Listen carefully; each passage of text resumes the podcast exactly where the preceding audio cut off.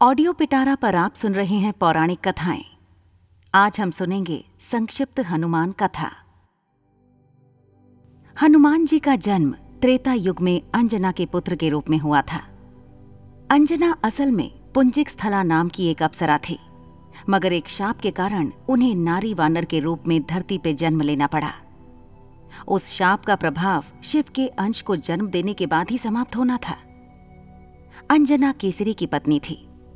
केसरी एक शक्तिशाली वानर थे, जिन्होंने एक बार एक भयंकर हाथी को मारा था। उस हाथी ने कई बार असहाय साधु संतों को विभिन्न प्रकार से कष्ट पहुँचाया था। तभी से उनका नाम केसरी पड़ गया। केसरी का अर्थ होता है सिंह। उन्हें कुंवर सुदान के नाम से भी जाना जाता है। संक्षिप्त हनुमान कथा। केसरी के संग में अंजना ने भगवान शिव की बहुत कठोर तपस्या की, जिसके फलस्वरूप अंजना ने हनुमान को जन्म दिया। जिस समय अंजना शिव की आराधना कर रही थी, उसी समय अयोध्या नरेश दशरथ पुत्र प्राप्ति के लिए पुत्र कामना यज्ञ करवा रहे थे।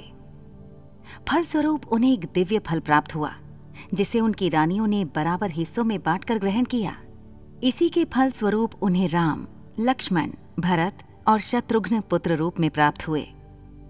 विधि का विधान ही कहेंगे कि उस दिव्य फल का छोटा सा टुकड़ा एक चील काट के ले गई और उसी वन के ऊपर से उड़ते हुए चील के मुँह से वो टुकड़ा नीचे गिर गया। उस टुकड़े को पवन देव ने अपने प्रभाव से याचक बनी हुई अंजना के हाथों में गिरा दिया। ईश्वर का वरदान समझकर अंजना ने उसे ग्रहण कर लिया, जिसके फलस्वरूप उन्होंने पुत्र के रूप में हनुमान को जन्म दिया। अंजना के पुत्र होने के कारण ही हनुमान जी को अंजनेय नाम से भी जाना जाता है, जिसका अर्थ होता है अंजना द्वारा उत्पन्न।